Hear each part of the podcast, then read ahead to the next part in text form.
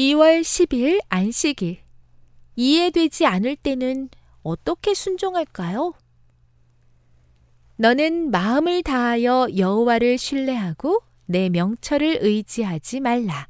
잠언 3장 5절.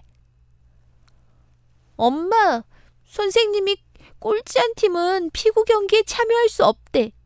꼴찌라서 속상한데 피구 경기도 못하면 더 속상하잖아.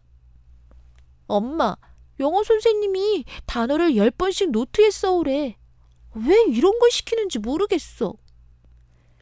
요즘 승찬이는 선생님들의 규칙이나 수업 방식이 이해되지 않는다는 하소연이 부쩍 늘었습니다. 그런 승찬이에게 아빠가 말씀하셨습니다. 그러게 아빠가 승찬이라도 왜 이러시지 하고 생각했을 것 같아. 하지만 선생님은 분명히 좋은 뜻으로 하셨을 거야. 하나님을 섬기는 일도 비슷한 것 같아.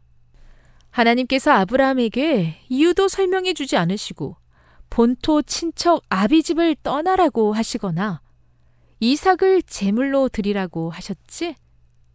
그때 아브라함은 하나님께서 분명 좋은 분이시고 그분의 명령에는 분명 이유와 선한 뜻이 있다는 믿음으로 그 명령에 순종했던 거야. 승찬이도 이번 일로 선생님을 믿고 선생님의 말씀에 기쁘게 순종해 보면 어떨까? 우리는 높으신 하나님의 뜻을 다 헤아리지 못할 때가 아주 많아요. 하지만 하나님께서는 우리를 위해 독생자 예수님을 주신 분이죠. 무슨 수를 써서라도 우리에게 가장 좋은 것을 주시는 하나님.